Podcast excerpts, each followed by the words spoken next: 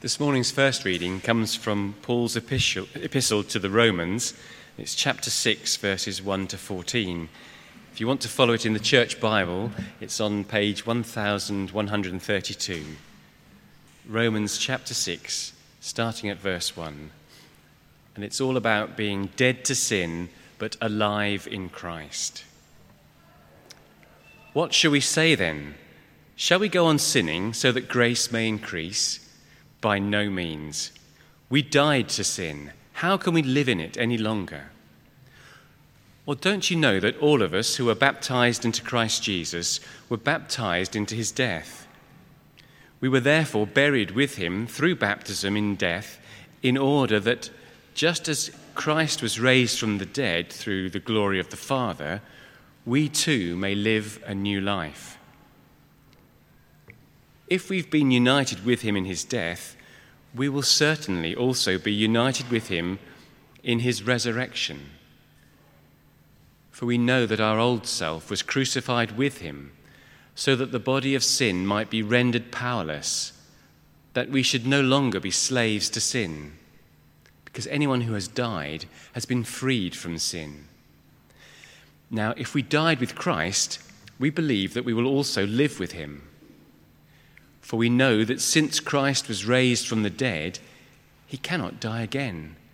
Death no longer has mastery over him. The death he died, he died to sin once for all. But the life he lives, he lives to God.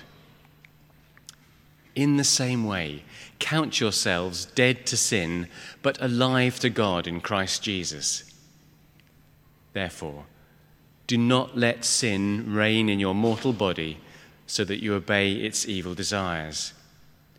Do not offer the parts of your body to sin as instruments of wickedness, but rather offer yourselves to God as those who have been brought from death to life, and offer the parts of your body to Him as instruments of righteousness.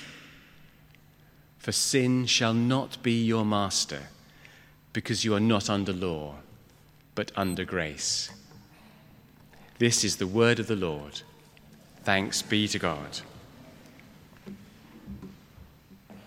John chapter 3, verses 22 to uh, verse 36, and is on page 1066 of the Church Bibles. John the Baptist testimony about Jesus. After this, Jesus and his disciples went out into the Judean countryside, where he spent some time with them and baptized. Now, John also was baptizing at Aenon near Salim because there was plenty of water and people were constantly coming to be baptized. This being before John was put in prison. An argument developed between some of John's disciples and a certain Jew over the matter of ceremonial washing. They came to John and said to him, Rabbi, that man who is with you on the other side of the Jordan, the one you testified about, well, he is baptizing, and everyone is going to him. To this, John replied, A man can receive only what is given him from heaven. You yourselves can testify that I said, I am not the Christ, but am sent ahead of him. The bride belongs to the bridegroom. The friend who attends the bridegroom waits and listens for him, and it is full and is full of joy when he hears the bridegroom's voice. That joy is mine, and it is now complete. He must become greater, I must become less. The one who comes from above is above all. The one who is from the earth belongs to the earth and speaks as one from the earth. The one who comes from heaven is above all. He testifies to what he has seen and heard, but no one accepts his testimony. The man who has accepted it has certified that God is truthful. For the one whom God has sent speaks the words of God, for God gives the Spirit without limit. The Father loves the Son and has placed everything in his hands. Whoever believes in the Son has eternal life, but whoever rejects the Son will not see life, for God's wrath remains on him. This is the word of the Lord.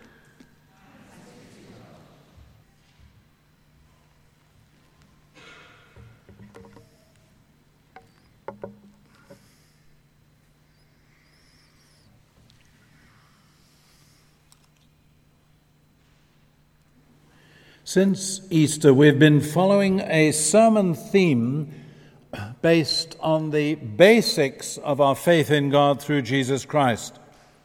At first, we focused on the cross. We then continued with looking at what Jesus meant when he told Nicodemus, You must be born again. This led on to how we can enjoy the assurance of our salvation. Then we were taught how we can listen to God, especially as we read His Word.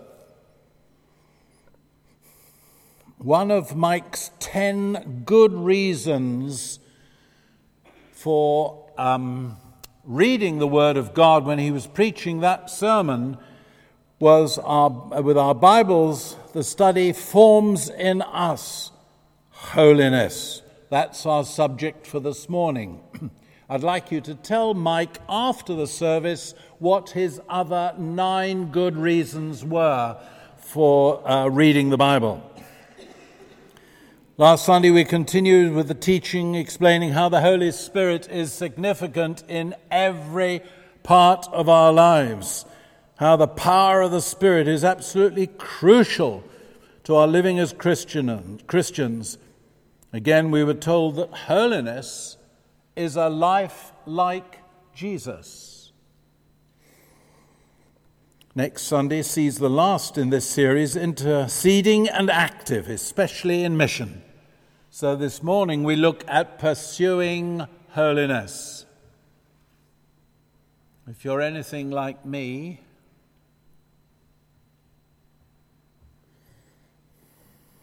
you don't know much about holiness, true holiness. And because of this and the utter inadequacy of the preacher this morning, I'm going to use a huge amount of scripture turning from book to book with quotations, which I hope will come up on the screens behind me. And if anyone wants a list of those scriptures, I've got them written down on a separate piece of paper, uh, which I can give you as, as we leave. Hebrews 12, verse 14 says, Without holiness, no man shall see God. Let's pray. Father, as we come to your holy word, help us to remember that yes, we are sinners, but you are holy and require us to be holy. Teach us something of yourself this morning, please, we pray, for your holy namesake. Amen. Without holiness, no man shall see the Lord. I was going to do one of my naughty tricks and ask everybody to put up their hand. I won't do it, it's all right. Put up their hand if one day you think you're going to heaven, you're going to see the Lord. No, no, no, no, no, don't do it. And then I was going to ask you to stay, put your hand up if you are holy. And I think many of us might have put our hands down at that point. Shall we see the Lord? Are we holy? The question concerns every person.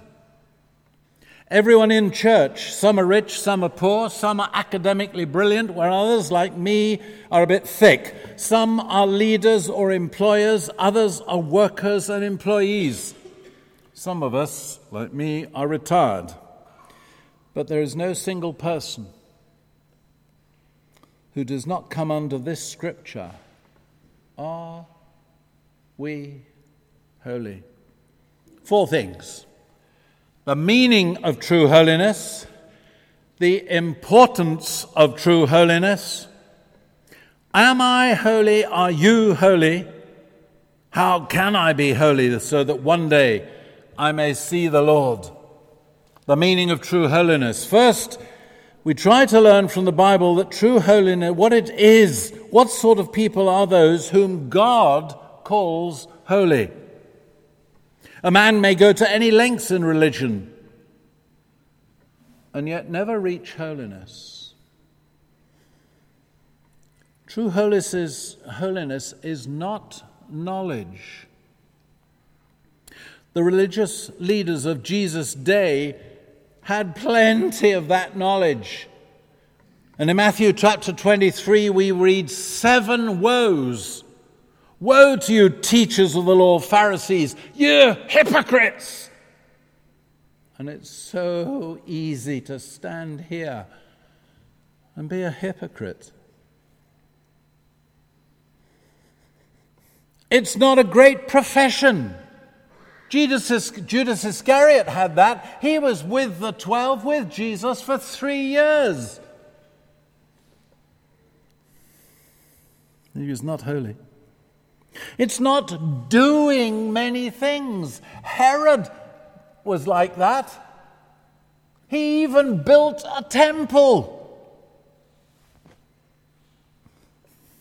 It's not enthusiasm for certain matters in Christianity. Peter had that.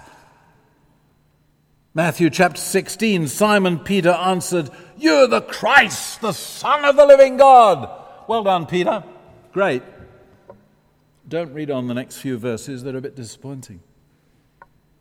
It's not morality and outward respectability of conduct. The rich young ruler who came to Jesus had that, and Jesus himself said so. Mark 10. A man ran up to him and fell on his knees before him. Good teacher, he asked, what must I do to inherit eternal life? And the Lord gave him a whole list of the commandments, not all the ten, but some of them. All these I've kept from my youth up. Jesus didn't deny that. Well, he looked into his heart and, and he loved him. But he wasn't holy.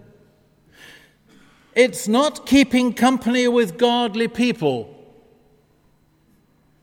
Demas had done that, but was referred to by the Apostle Paul as a deserter. For in 2 Timothy 4, he says, Demas, because he loved this world, has deserted me.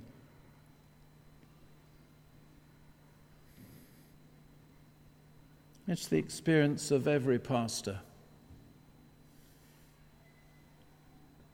of those who give up on the Christian life, who desert Jesus.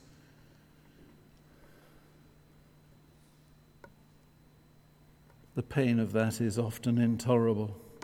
Demas was one of those. Yet none of these I've just mentioned were holy people. These things alone are not holiness. A man may have any one of them and yet not see the Lord on that day. Holiness is the habit of being of one mind with God. Philippians 2, Paul said, Your attitude should be the same as that of Christ Jesus. How often is my attitude like that of Christ Jesus? As Mike said last week, holiness is a life like Jesus. Have you got that? Holiness is a life like Jesus.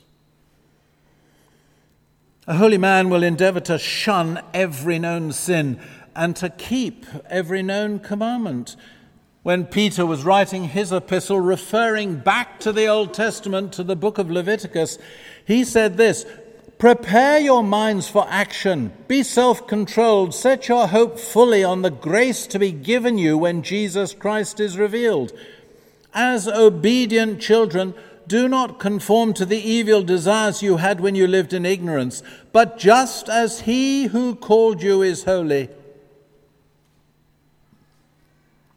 So be holy in all you do, for it is written, Be holy because I am holy. That comes through the book of Leviticus again and again and again. Be holy because I am holy, said the Lord. Another way of saying, a holy man will strive to be like our Lord Jesus Christ. John 13, verse 34. A new command I give you love one another. Wendy and I went to a big, thriving church like this while I was still flying British Airways. There were about four or five hundred members with about 40 doing everything. And a new vicar came. His name was Brian Morley. And within less than a year, Brian Morley had stopped all the home groups and totally reorganized them so that everybody went to one that was in his geographical area, not the one he had used to be going to, which was right over the other side of town, perhaps. Initially, most of us were pretty sort of, oh, I don't like this. I like the old home group that I used to be with. They used to understand me and put up with my sins, perhaps. But within a short space of time, that church was growing because of a new love of Christians that was coming in, people they hadn't spoken to. I wonder how many people over there have spoken to people over here in the last month. You who always sit over there. Wendy and I always sit there, so I'm just as guilty. But it is true, isn't it?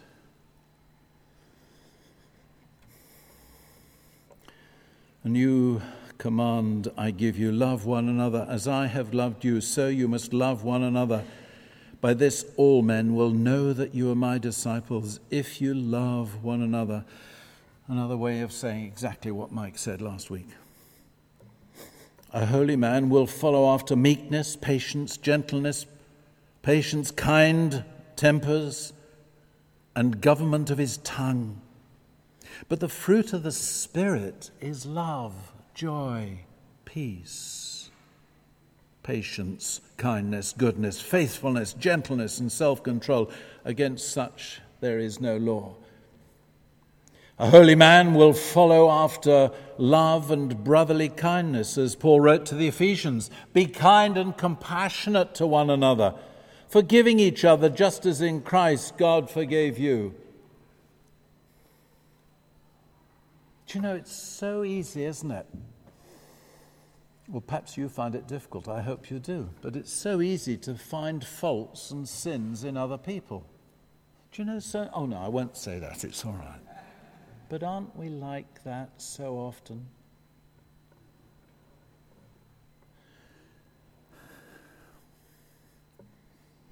A holy man will follow after purity of heart. Jesus said amongst the Beatitudes in Matthew 5 Blessed are the pure in heart, for they will see God.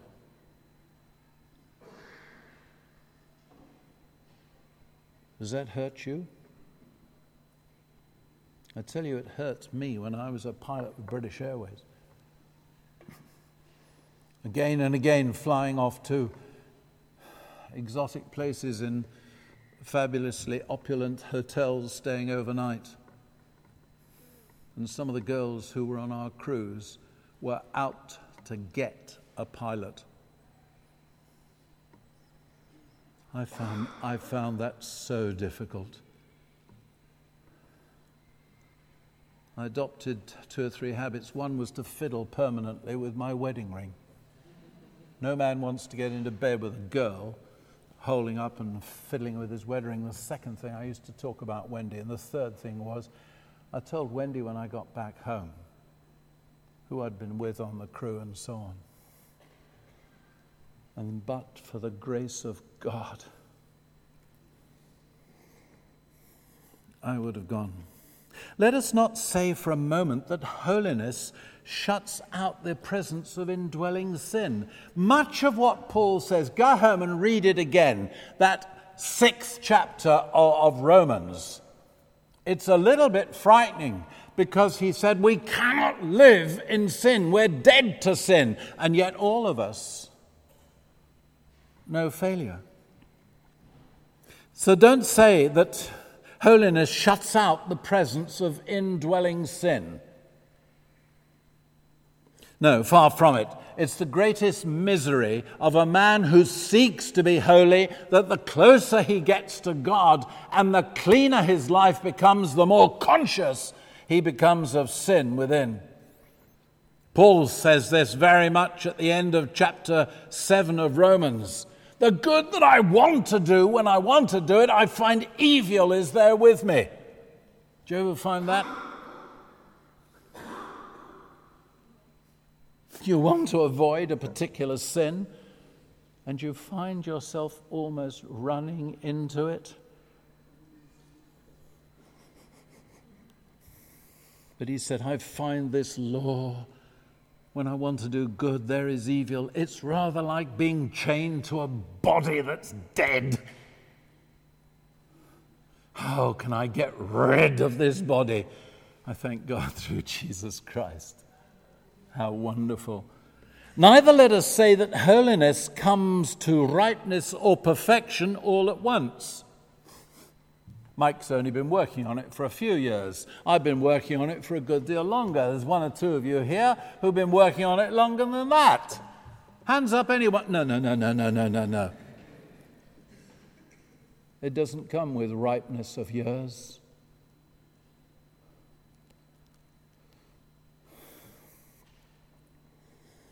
In fact, let me comfort you. You and I will never never, never, never reach perfect holiness until we see Him face to face. And John the Apostle says, On that day when I see Him, I shall be like Him, for I shall see Him as He is. On the flight deck of an airline in British Airways, co pilots should have dimpled chins and flat foreheads. Now, dimpled chins, because part of the pre takeoff check, every single time you went to get airborne, wherever you were going, was uh, one in the checklist. The captain would ask his co pilot a, a technical question to get you thinking in the right way. The fire bell goes on number three engine at 105 knots. What are you going to do? And a good co pilot will say, um, um, um, and then the captain will say, You do this, this, this, and this. Oh, yes, now I remember. You see, a good co pilot wants to boost his captain. And I believe there's going to be a lot of dimpled chinned and flat forehead people in heaven. And I'm going to be one of them. When I see Jesus and I see what holiness really is, when I see what love is because I look at Him, then I shall understand. And amazingly, I shall be like Him, John says, for I shall see Him as He is. Secondly, the importance of true holiness. For one thing, we must be holy because the voice of God in Scripture plainly commands it. It's not an optional extra to the Christian life when you've done alpha courses one, two, three, four, five, six, seven, and then you reach holiness. No. Or two years after alpha, you're going to get holiness. No. It's from day one. For the Lord says to his people, Except your righteousness shall exceed the righteousness of the scribes and Pharisees, you shall never enter the kingdom of God. Do you know when he said that? Sermon on the Mount. You've only got six chapters into Matthew's gospel out of 28, and Jesus said you've got to be holier than the scribes and the Pharisees. Wow. You, all of you, you've got to be holier than Mike. I won't say you've got to be holier than me because that's not very difficult. But Jesus went on to say in that same chapter, Be perfect even as your Father in heaven is perfect. The word perfect there means complete in my relationship with God. Paul tells the Thessalonians, This is the will of God, even your sanctification. Another word, if you like, for holiness. 1 Thessalonians 4. It's God's will that you should be sanctified. That's what chapter 6 of Romans is all about. God has done it. Count yourselves dead Hands up, everybody who's dead. No, no, no, no, no, don't do that.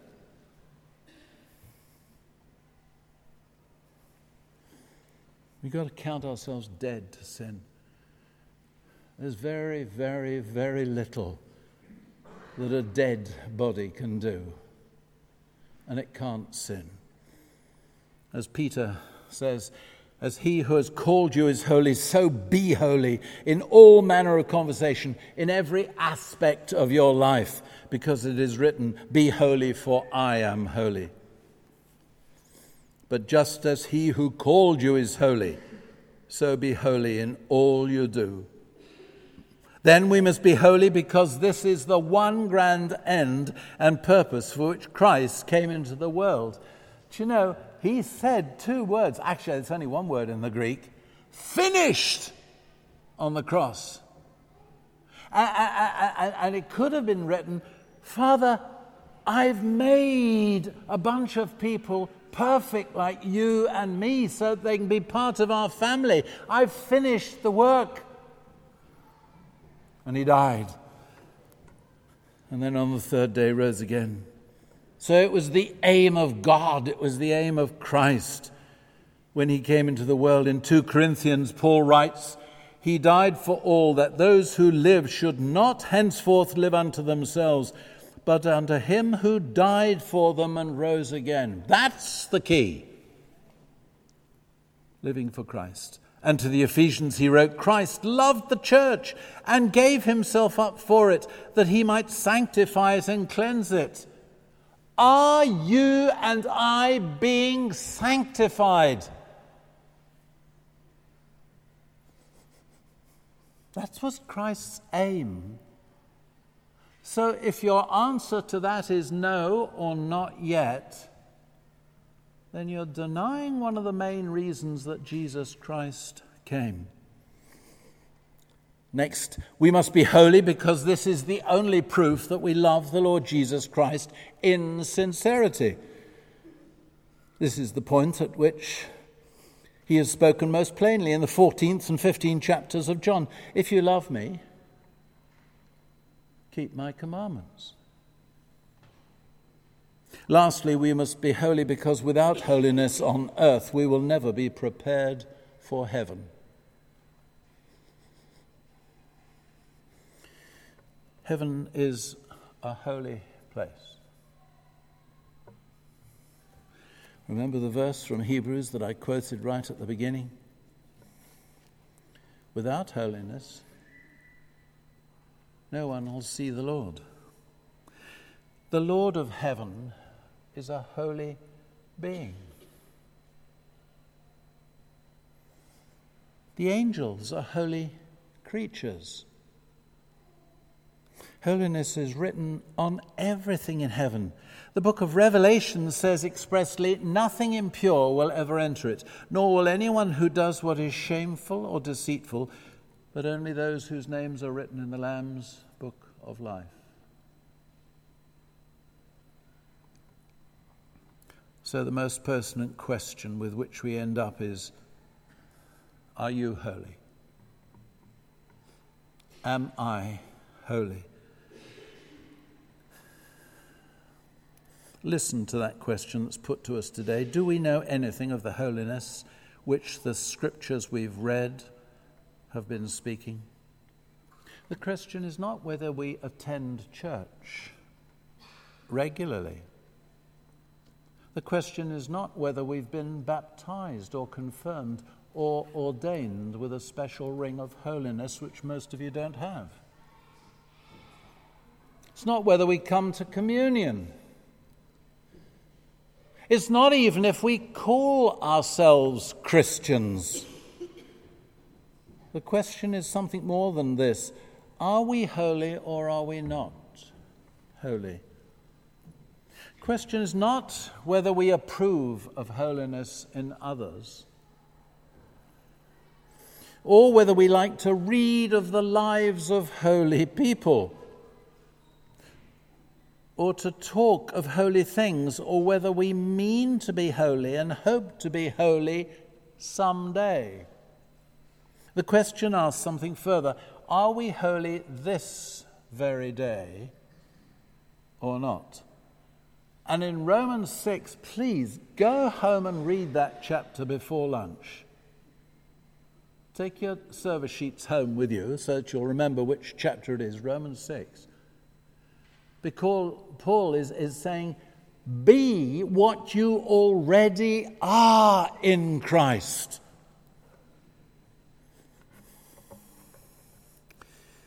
The question is put straightly and pressed strongly. It's because the scripture says, without holiness, no one will see the Lord. It is written.